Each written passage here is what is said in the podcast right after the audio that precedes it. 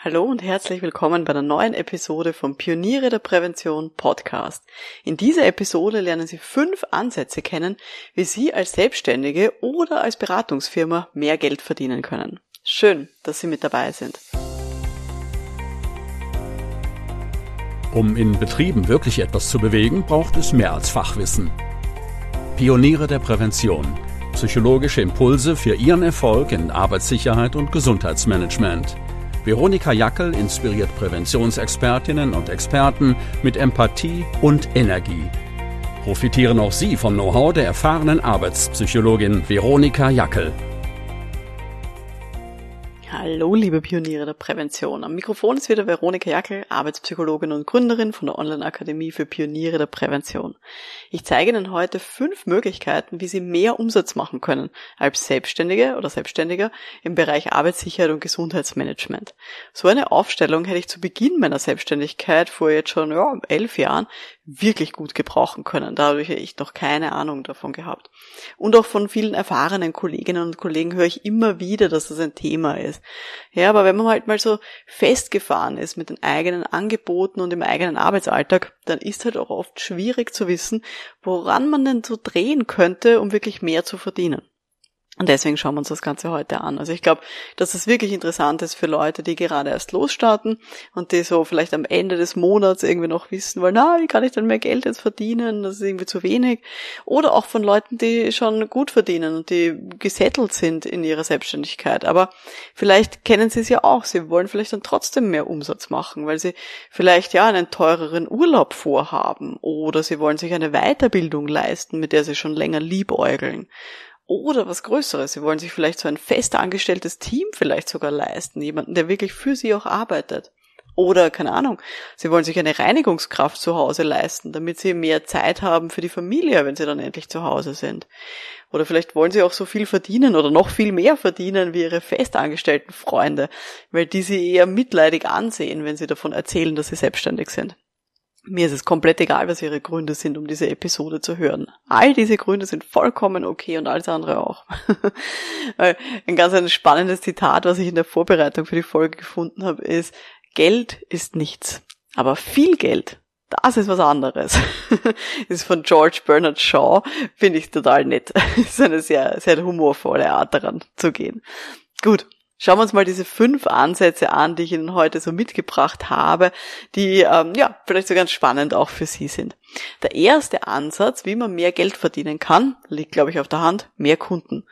Das werden wahrscheinlich jetzt hier auch als erstes gedacht haben. Das heißt aber natürlich auch, länger zu arbeiten, mehr Projekte anzunehmen und vielleicht auch mehr Zeitdruck zu haben. Das gehört natürlich dann auch dazu mehr Kunden zu haben, mehr neue Kunden zu haben, ist natürlich super fürs langfristige Wachstum. Weil wenn man sich jetzt vorstellt, man startet in die Selbstständigkeit und man nimmt ganz viele Projekte an, all die Kunden, die Sie jetzt annehmen, die werden ja hoffentlich für Sie länger auch Stammkunden bleiben. Und jeder dieser neue Kunden ist ja auch wieder eine Möglichkeit, um auch bekannter zu werden bei mehr Leuten. Weil es gibt ja auch so diesen Multiplikationseffekt.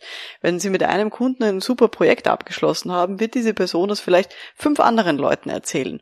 Und wenn Sie zehn solche zufriedenen Kunden haben, dann haben Sie 50 Leute, denen erzählt wird, wie großartig Sie gearbeitet haben. Aber ich weiß natürlich auch, so ganz neue Kunden zu erreichen, das kann schon ganz schön schwierig sein. Also das ist gar nicht so einfach. Da braucht man schon vielleicht ein ausgeklügeltes Marketing- und Vertriebskonzept. Deswegen, zweiter Ansatz, wie kann man auch mehr Geld verdienen? Höheren Stundensatz verlangen. Einfach mehr verlangen für die gleiche Leistung. Ich weiß, das ist ganz häufig ziemlich schwer, also so emotional. Weil in der Regel haben wir so Zahlen im Kopf, von denen wir annehmen, ja, das ist ein normaler Stundensatz. Oder wo sie sagen, ah, das ist irgendwie so meine Grenze, mehr als das würde ich nie verlangen. Und das ist aber eigentlich nur so eine Grenze im Kopf, von der wir halt annehmen, dass wir den Sinn nicht überschreiten sollten oder vielleicht dürfen. Weil sie vielleicht von einer Kollegin oder einem Kollegen wissen, dass der auch nicht mehr verlangt. Oder weil sie wissen, das ist der Branchendurchschnitt. Und deswegen, ach, wer sind sie denn, dass sie mehr verdienen als der Branchendurchschnitt? Oder vielleicht haben sie in ihrer Kindheit gelernt, man darf nicht gierig sein. Man soll sich mit dem zufrieden geben, was man hat. Oder für manche Leute ist es auch so eine runde Summe, dass sie sagen, ah, mehr als 100 Euro pro Stunde, das traue ich mich gar nicht zu verlangen. Oder mehr als 200 Euro pro Stunde. das kann so ein bisschen wie so eine gläserne Decke ein bisschen sein und sie dann eben hindern daran, dass sie mehr Geld verdienen. Mein kleiner Tipp, den ich auch immer sehr gerne weitergebe, ist folgender. Wenn Angebote ohne zu verhandeln angenommen werden, dann waren sie eindeutig zu billig. ganz ehrlich. Weil Kunden wollen doch immer weniger bezahlen. Und es gibt auch ganz viele Firmen, die grundsätzlich immer so einen Rabatt haben wollen auf das allererste Angebot. Und wenn die Firmen das allererste Angebot annehmen, dann war es offensichtlich unter dem, was sie bereit wären zu zahlen oder was sie vielleicht sogar erwartet haben. Ja, also wie gesagt, da immer sozusagen schauen, ein bisschen Verhandlungsbasis sollte natürlich da sein. Und wie gesagt, es gibt ja auch Firmen, die grundsätzlich immer einen Rabatt haben wollen von 10, 20 Prozent. Also denen schickt man das erste Angebot und der Einkäufer gibt dann vor und sagt, na, auf das hätte man noch gern irgendwie 10, 15 Prozent Rabatt. Dann muss man auch ein bisschen das Ganze mitbedenken. Das heißt, auf der umgekehrten Seite, ich muss ja vorher diese 10 bis 20 Prozent vorher aufschlagen auf den ersten Preis, damit ich dann einen Verhandlungsspielraum habe. Weil, ja, wenn äh, dann der Kunde kommt und sagt, ja, meine Einkäufer, der sagt immer, ich muss da verhandeln und wir müssen das noch ein bisschen billiger machen, weil das ist, keine Ahnung, interne Richtlinie. Wenn ich das vorher nicht aufgeschlagen habe, verdiene ich ja dann deutlich weniger als das, was ich eigentlich haben wollte. Dann kriege ich ja nur 80 bis 90 Prozent von meinem Preis. Wenn ich es vorher draufschlage, dann lande ich nachher bei dem Preis, den ich eigentlich haben wollte. Und gehen Sie auch davon aus, weil es haben ganz viele Leute immer Angst, sagen, ah, ich kann doch nicht mehr verlangen im Stundensatz, ähm, weil dann kriege ich ja den Kunden nicht und ich brauche aber unbedingt diese, dieses Projekt. Wenn ein Kunde überhaupt nicht verhandelt, sondern gleich ablehnt nach dem ersten Angebot und dann behauptet, es wäre wegen dem Preis, dann können Sie sich sicher sein, dass der eigentlich überhaupt nicht mit Ihnen zusammenarbeiten wollte sondern dass der halt jetzt eine Ausrede gefunden hat, eine gute, dazu sagt, ah, es war wegen am Preis. Aber wahrscheinlich waren es noch andere Dinge. Vielleicht waren sie überhaupt nur ein Gegenangebot und der wollte eh nicht mit ihnen arbeiten, sondern mit der Konkurrenz irgendwie arbeiten. Es kann aber auch sein, dass ja das inhaltlich gar nicht gepasst hat und wegen dem Preis abzulehnen ist halt auch irgendwie eine leichte Ausrede. Also von dem her einen höheren Stundensatz zu verlangen, als sie es jetzt tun, ist natürlich auch ein schöner Weg, um mehr Geld zu verdienen. Wenn Sie das mehr interessiert, alle, die schon Mitglieder sind in der Online-Akademie für Pioniere der Prävention, da gibt's das Webinar Honorargestaltung für Selbstständige. Ist zugänglich für alle Mitglieder. Da einfach gehen auf www.pionierederprävention.com und dort in der Bibliothek einfach nachschauen, das Webinar Honorargestaltung für Selbstständige. Da gibt's ganz, ganz viele Tipps, noch viel mehr von meiner Seite. Falls Sie jetzt aus unerklärlichen Gründen noch nicht Mitglied sind bei uns in der Online-Akademie, dann werden Sie doch so ein Pionier der Prävention. Das gibt's auch für einen monatlichen Mitgliedsbeitrag. Da können Sie sozusagen zu uns reinkommen in die Akademie, sich diesen Workshop anschauen für die Honorargestaltung für Selbstständige und dann Ihre Mitgliedschaft auch sofort wieder kündigen mit zwei Klicks. Ist überhaupt kein Problem. Das ist eine ganz eine einfache Geschichte. ich weiß, dass ich, da rede ich jetzt gegen meinen eigenen Umsatz, aber es ist wirklich so flexibel. Also reinschauen unter www.pionierederprävention.com. Einfach zusammengeschrieben. Gut. Das waren jetzt zwei Möglichkeiten, wie man mehr Geld verdienen kann. Entweder mehr Kunden, mehr Projekte annehmen oder einen höheren Stundensatz verlangen. Schauen wir jetzt weiter. Nächster Ansatz. Mehr Projekte verkaufen an die Stammkunden. Das heißt, ich versuche hier bei den Leuten, die mich schon gut kennen, hier mehr Projekte zu akquirieren hat einen riesen Vorteil. Die haben schon eine Vertrauensbasis zu mir. Meine Stammkunden kennen meine Kompetenzen, die kennen meine Stärken, die wissen, was ich gut kann. Da kennen mich auch deren Mitarbeitende. Und da ist es viel leichter, hier ein nächstes Projekt sozusagen nachzuschießen. Gut, das war mein Handy nebenbei. Vielleicht will ein Stammkunde was haben. Und vielleicht brauchen diese Stammkunden ja auch nur einen kleinen Hinweis darauf, dass ich möglicherweise auch noch andere Angebote habe. Vielleicht wissen die das gar nicht. Also zum Beispiel äh, gegen Ende letzten Jahres war es so, da habe ich einen Newsletter geschrieben und habe so darauf hingewiesen, ja, wer nächstes Jahr mit mir zusammenarbeiten möchte, das erste Quartal ist schon ausgebucht, aber es gibt sozusagen noch freie Kapazitäten dann ab ähm, April bei mir. Und daraufhin hat sich sofort ein Stammkunde gemeldet. Ich habe gesehen, er hat es vom Handy aus zurückgeschrieben. Ja, Frau Jackel, super, gute Idee. Wir wollten eh schon länger wieder was mit Ihnen machen. Ähm, bitte halten Sie uns da was frei und melden Sie sich dann äh, bei mir wegen einem ersten Gespräch, wegen einem Termin, dass wir da wieder was vereinbaren können. So einfach kann es sein. Manchmal brauchen die Stammkunden nur den Hinweis, dass man gerade Zeit hat oder dass man jetzt ähm, ein neues Themengebiet irgendwie auch äh, bearbeiten kann, weil, keine Ahnung, Vielleicht haben Sie vorher was zum Thema äh, Gesundheitsförderung gemacht und jetzt haben Sie auch den Schwerpunkt zum Thema Homeoffice. Und dann ist es doch gut, wenn Sie Ihren Stammkunden das verraten und denen eben sagen, dass Sie jetzt auch solche Projekte annehmen. Das ist mein dritter Tipp, wie man eben mehr Geld verdienen kann. Vierter Ansatz, ganz andere Geschichte, nämlich machen Sie ganz andere Angebote, wie zum Beispiel einen Online-Kurs oder indem Sie ein Buch schreiben, das Sie verkaufen. Das heißt, gehen Sie weg von diesem Zeit gegen Geld Spiel und verkaufen Sie Produkte gegen Geld. Das ist ein komplett anderer Ansatz.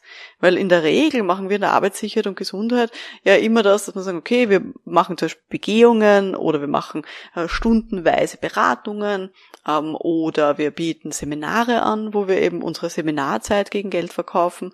Und so ein Produkt als Angebot ist was komplett anderes. Warum kann man damit mehr Geld verdienen? Weil wer hier nur damit beschäftigt ist in der Erstellung. Also zum Beispiel, wenn ich jetzt ein Buch schreibe, dann bin ich natürlich während dem Buchschreiben damit beschäftigt.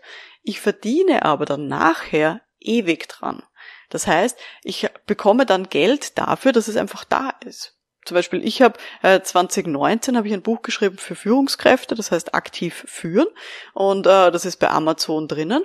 Und da bekomme ich jedes Monat so einen kleinen Teil ähm, an, also ein bisschen Geld auch überwiesen von den Verkäufen, von den Buchverkäufen, die da passieren.